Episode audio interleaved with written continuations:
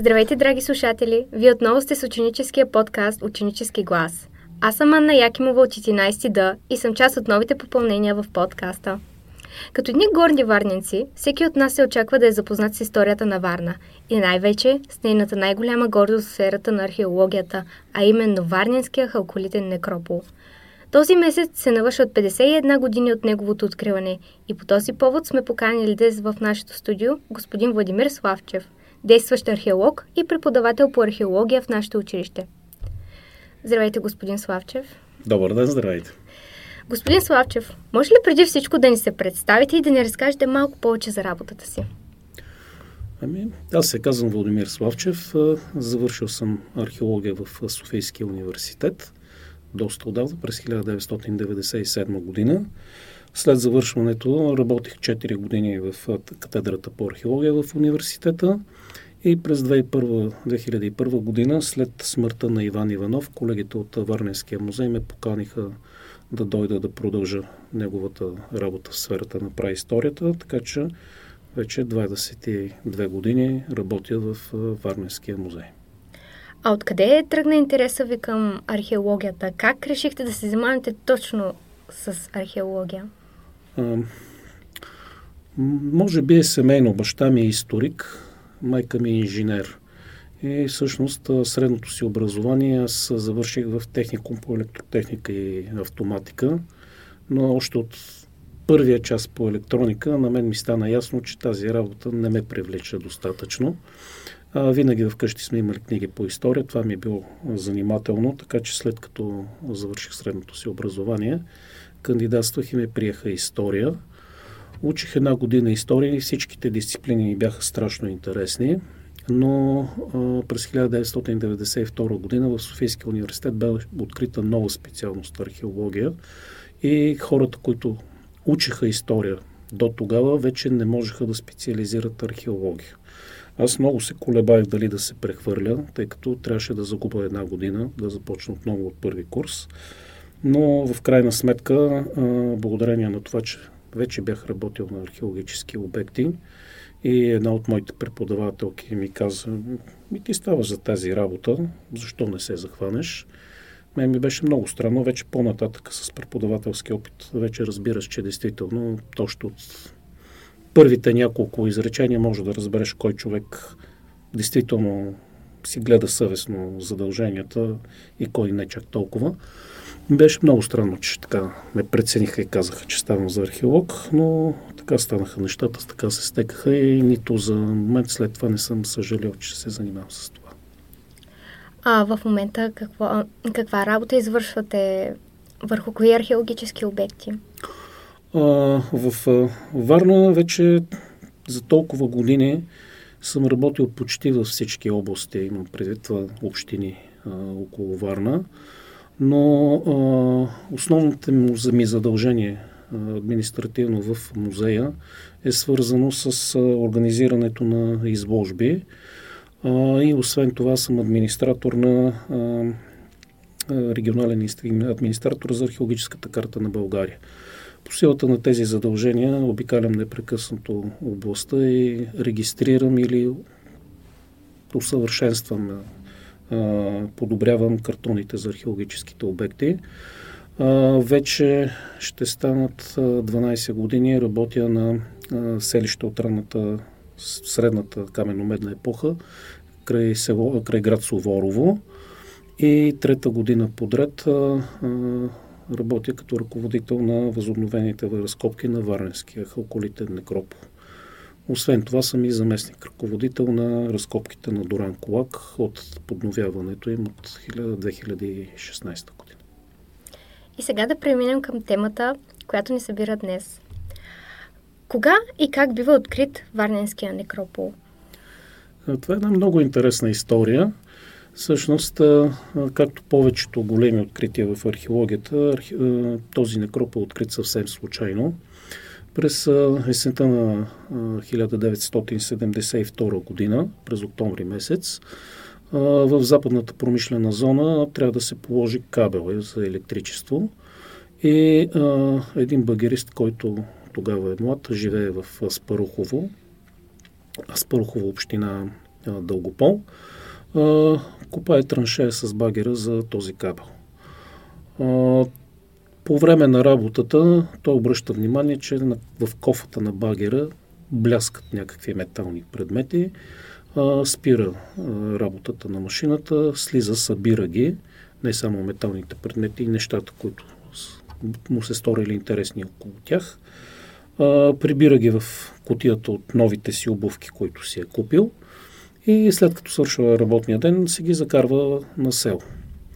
По същото време в Аспарухово работи експедиция под ръководството на Димитър Златарски, директора на Дългополския исторически музей. И Райчо Маринов, така се казва, багериста, той съобщава, похвалва се, приятели, познати, че намерил там едни интересни неща, иска да ги покаже на Златарски. Но Златарски, понеже непрекъснато работи с всякакви хора, които му носят какви ли не буклуци, смятайки, че са много ценни, не обръща в самото начало голямо внимание на това съобщение, а пък Райчо непрекъснато пътува, ходи да работи. А, така че чак в края на октомври, когато а, Златарски приключва разкопките си, той тогава решава да отиде да види този младеж какво е намерил.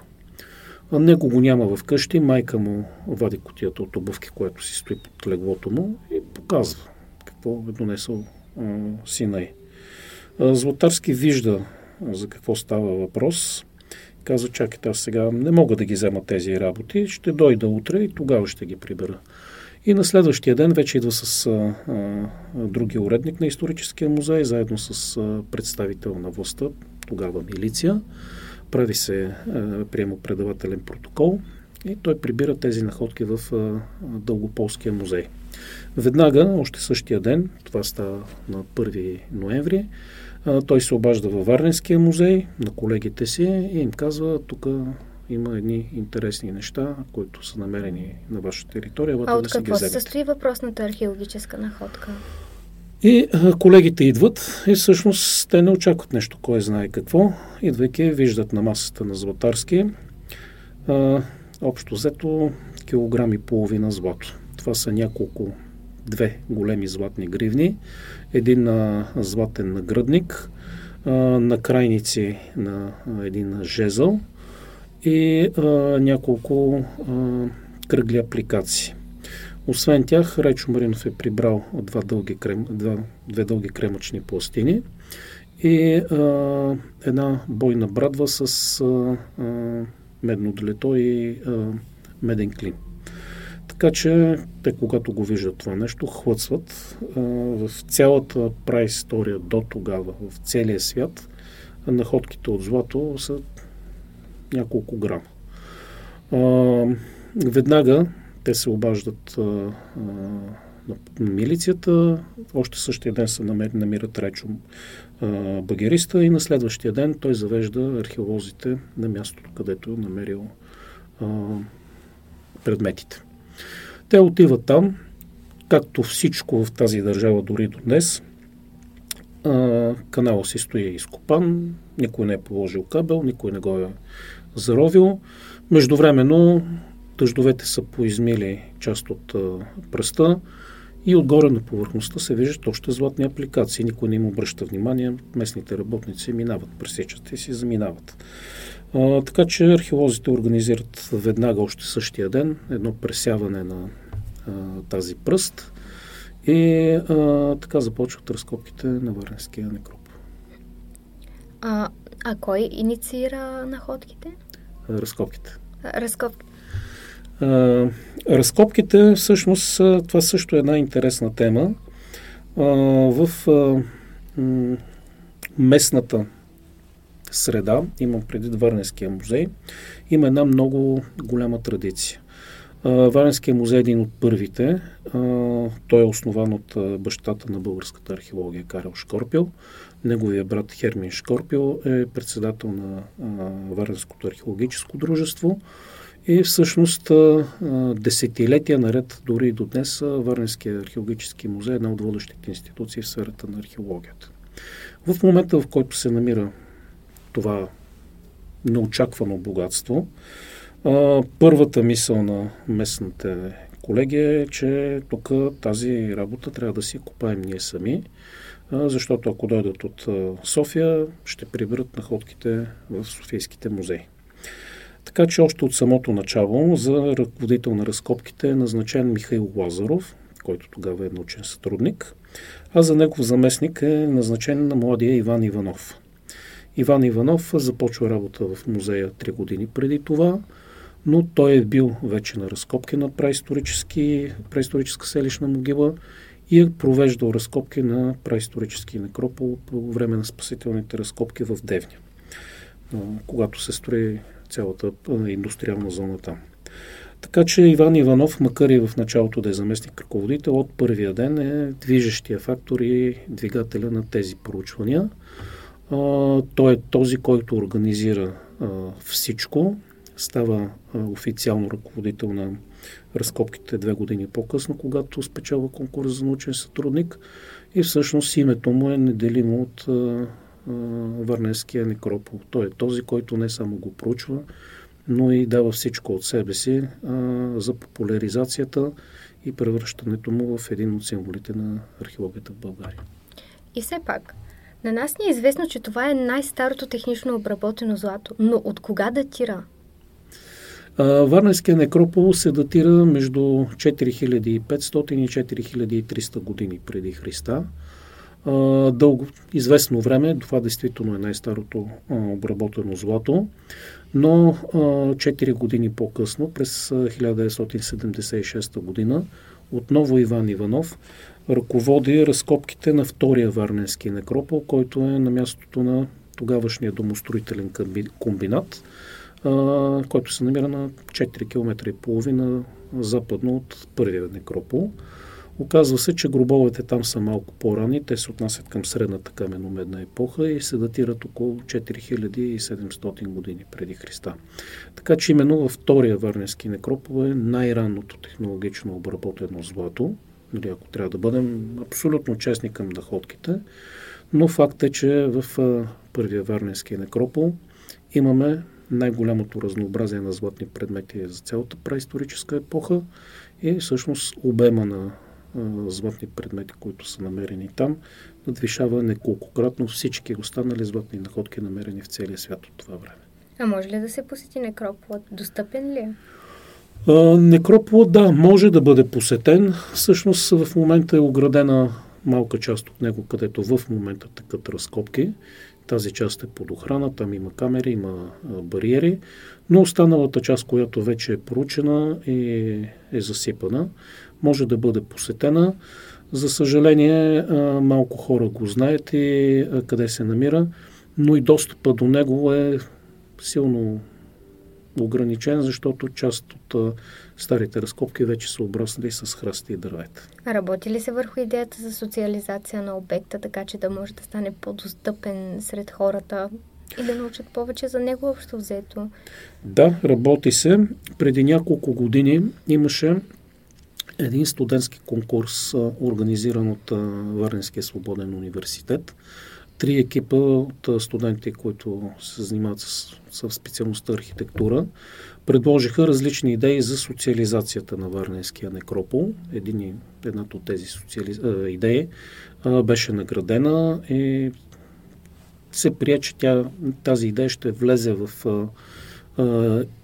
основата на идеен проект за социализацията на некропола. А, така че по тази идея се работи, но от моя гледна точка има няколко неща, които а, са силно притеснителни. Първо, самия некропол се намира в границите на промишлената зона. За толкова години, повече от 50 години след като той е открит, тази промишлена зона продължава да се развива като индустриално звено. А, но около е, са територията е застроена с халета, с, където хората извършват най-различни производствени дейности. И по този начин най-важното, връзката на обекта с езерото, с, кажем така, една красива природна гледка е силно ограничена. Отивайки на място, вие виждате всъщност около една, един индустриален пейзаж. А самия некропол се намира под а, далекопровод, 20 кВ, а, което значи, че а, там са забранени всякакви строителни дейности. Там не може да бъде построена музейна сграда, не може да бъде направена някаква експозиция.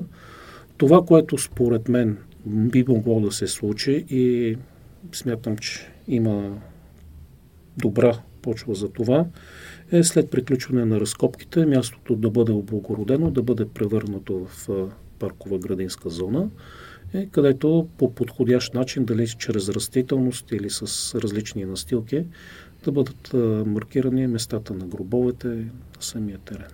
Но е много характерно за откритието на археологически находки по принцип в цялата сфера да, са, да, бъва, да биват откривани точно на много необичайни места, трудно достъпни, не е ли така?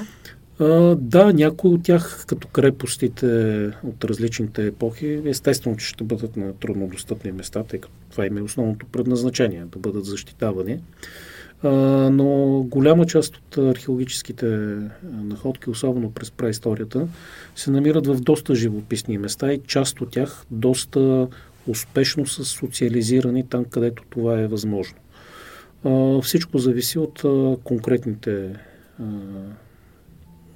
дадености на природата, но много зависи, разбира се, и от желанието на тези, които административно отговарят за това, подобни проекти да се случат. Можете ли да дадете пример с а, такива обекти в нашата област, Варненската? Във Варненска област последните години много активно се работи по социализацията на солницата край Провадия. И мисля, че колегите, които провеждат разкопките там и а, екипа на Провадийския музей, доста успешно успява да превърне този а, обект в а, място, където хората идват да разгледат и да научат нещо за миналото. Като говорим конкретно за нашата област и за неща, които са се случили скоро. Разбира се, един от най-добрите примери в това отношение е Ладжа Манастир, който има много дълга традиция в своето социализиране и благоустрояване. Това продължава. Тази година беше открита нова експозиция на музейната сграда в Аладжа Манастир. А, имаме достатъчно добри примери. Даже извън нашата област, но пак по крайбрежието, тази година беше приключен един дълго очакван проект за социализацията на Доранколашката селищна могила доста успешен проект, доста европейски пари бяха наляти в него и мисля, че се получиха нещата доста добре. Тоест, примери за подобен тип социализация имаме достатъчно. Има добри практики, всичко зависи от желанието и възможностите.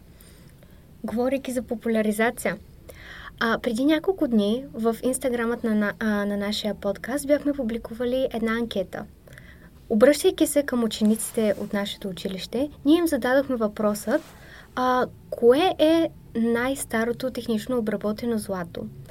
И след няколко часа разгледахме резултатите. Макар мнозинството да беше отговорило правилно, а, близо 60%, около 40% от тях не бяха много наясно с, а, с това, което а, е много очудващо. Как можем да популяризираме археологията сред учениците? Ами, всъщност това е нещото, заради което и аз съм в това училище. археологията отдавна съществува като предмет, който се преподава тук, но преди няколко години ръководството на гимназията реши, че е добре да бъде воден този предмет от човек, който работи в тази сфера. И така започнах преподаването в а, а, гимназията а, в а, Варна. Това е нещо, което аз се опитвам да направя. Да, разкажа на учениците и да ги запаля по нашето културно-историческо минало. България е на трето място в Европа по богатство на археологически паметници след Италия и Гърция. Разбира се, нашите не са в толкова добро състояние, колкото на гърците и на италианците. Но ако всеки един от нас познава своето минало, смятам, че той ще има отношение, ще цени и ще пази тези находки.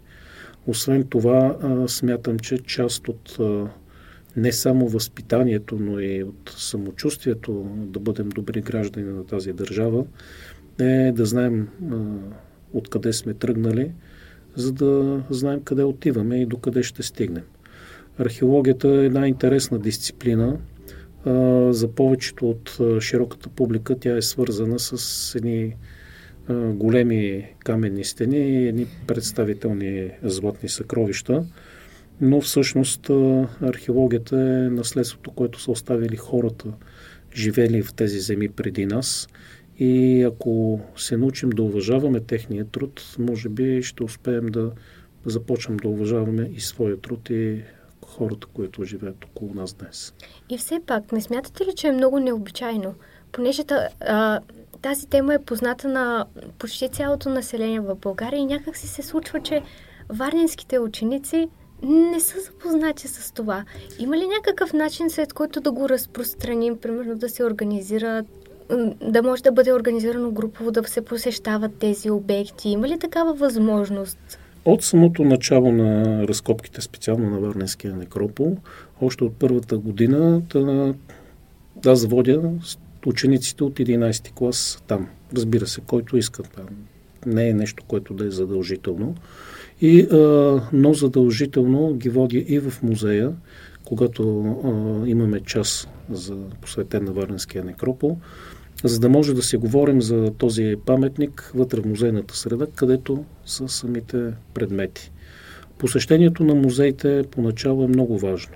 Варна е един от градовете в България най-наситен с а, музейни институции и а, те са посветени на най-различни теми. Всеки един варненец може да открие в а, а, тези музеи нещо, което той не знае без значение дали става въпрос за етнографията на Варненско, дали става въпрос за историята на самата Варна или за възраждането и възрожденските процеси, които са се случили там.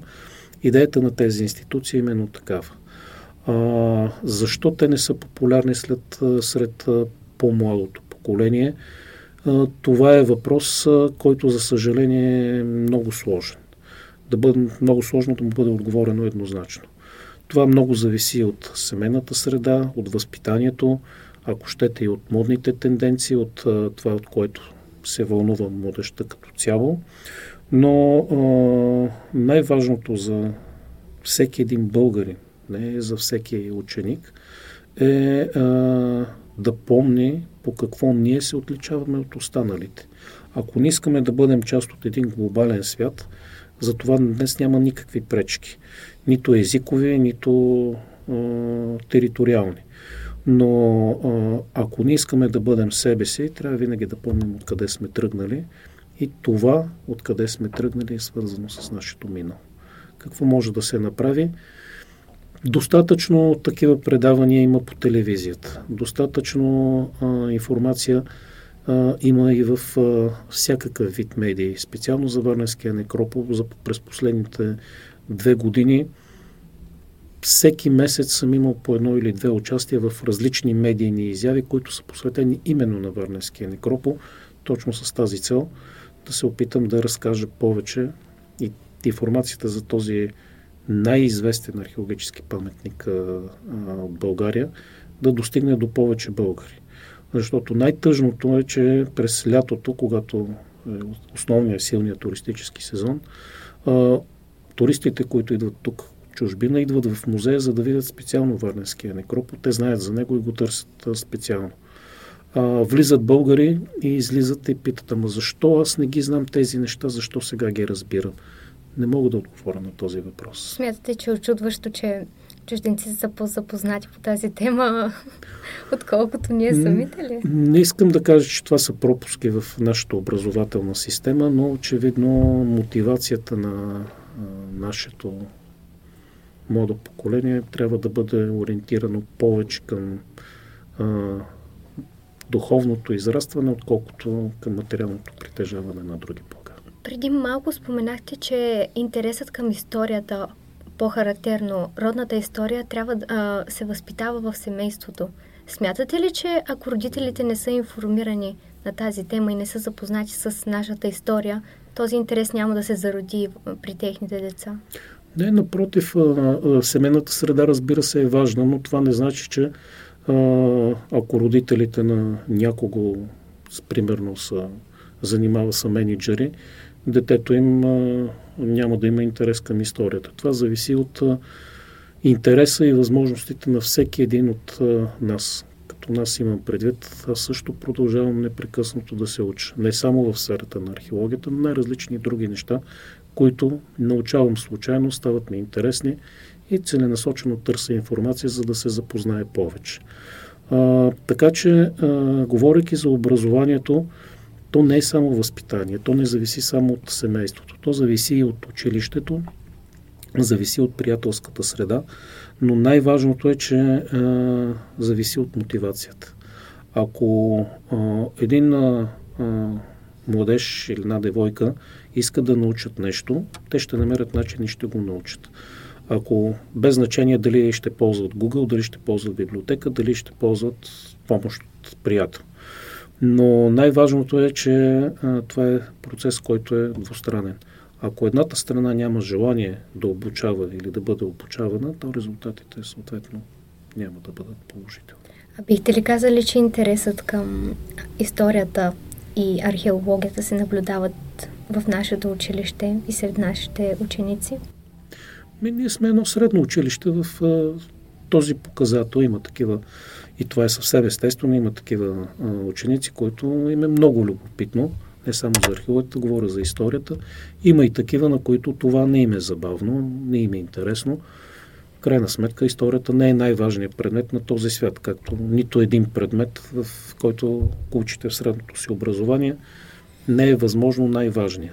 Всеки един от учениците ще развие базисните знания, които получава тук, когато започне навлезе в истинския живот защото истинският живот е този, който ще ви формира от тук нататък не само като личности, но като професионалисти.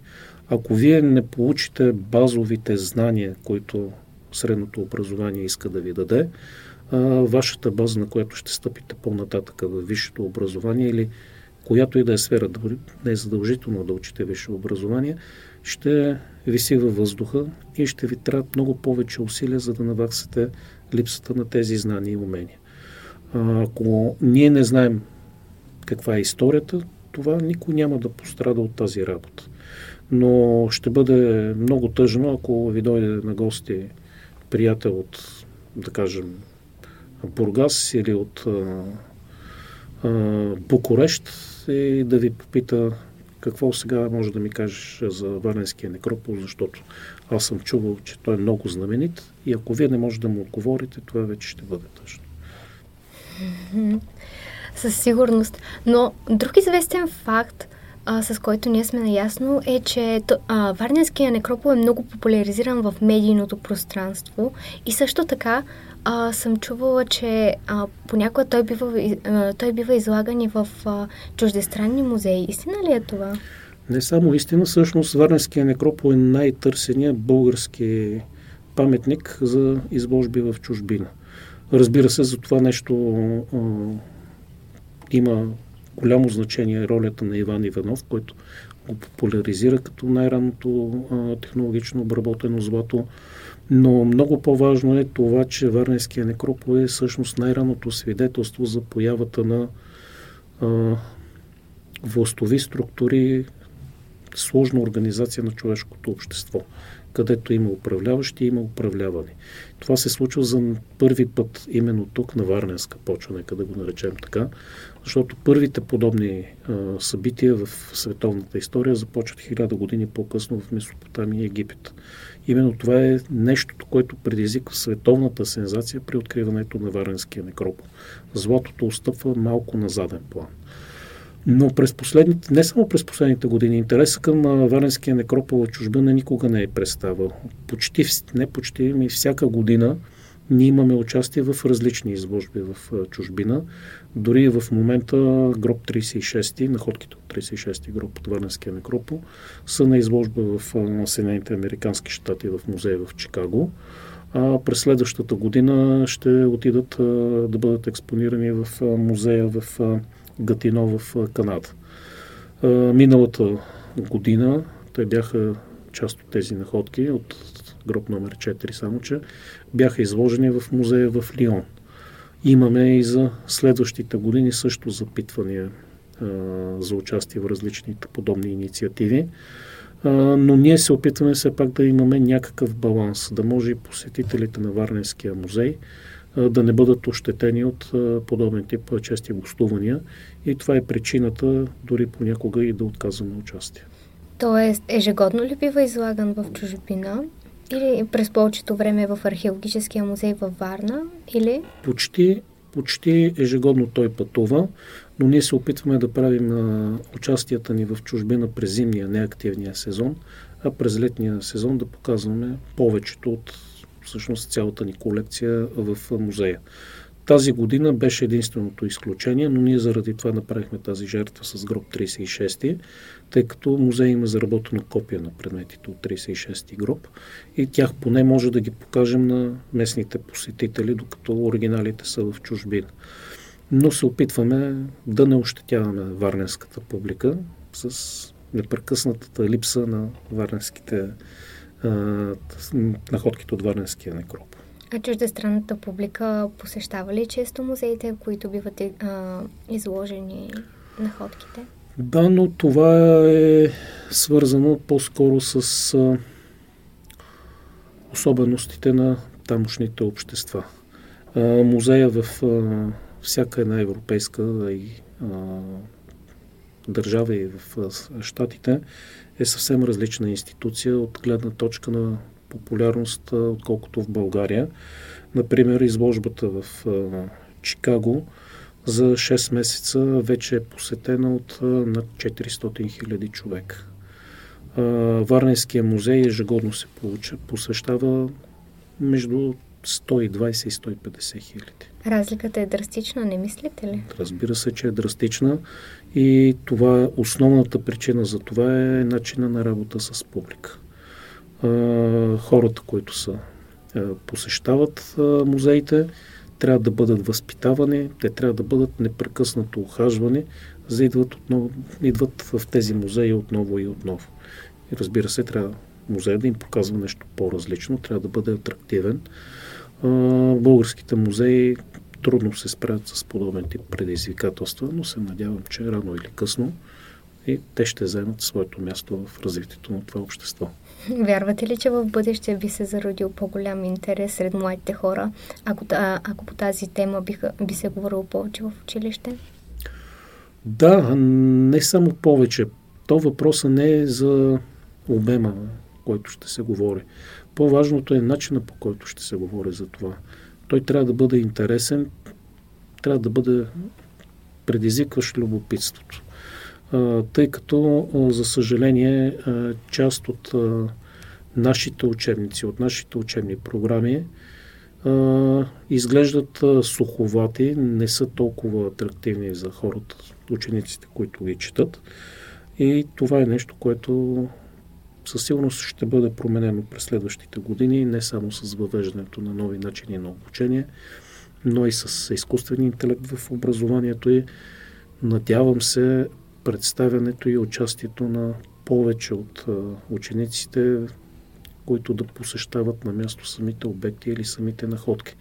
Тъй като да четеш един текст и да гледаш едни снимки е съвсем различно, отколкото да видиш на място а, самия паметник или да разгледаш находките, че ако щете и да ги пипнете с ръка. Вие показвате ли снимки на, от некропола и разкопките на вашите ученици? Не само показвам, но ги водя да видят и разкопките, да видят Да, и вие споменахте това, но а засяга ли се темата в а, преподавателската ви дейност, не само... Задължително. Всъщност в, а, а, от години, още от самото начало, когато започнах да преподавам, аз предоставям инициативата на учениците. Всъщност те са тези, които трябва да подготвят един проект за Варненския некропол.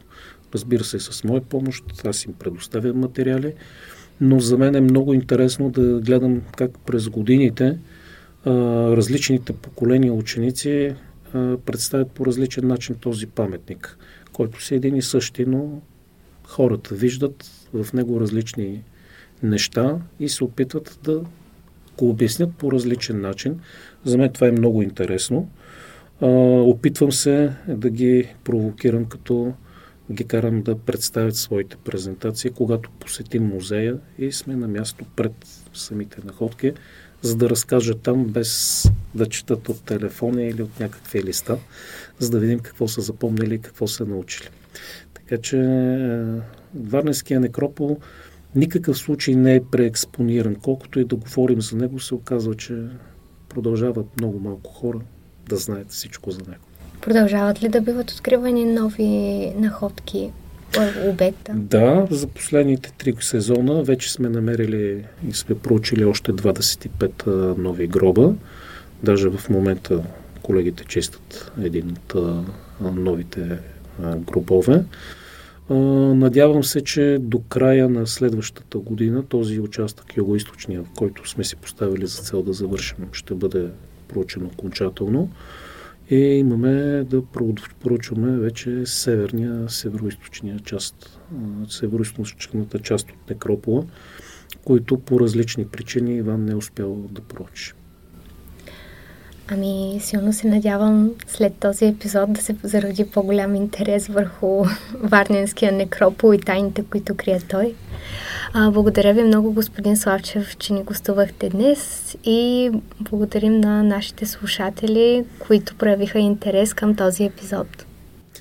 Много благодаря за поканата и каня всички ваши слушатели те би трябвало вече да знаят, че всяка есен, когато провеждаме разкопките на Некропола, сме открити за техните посещения.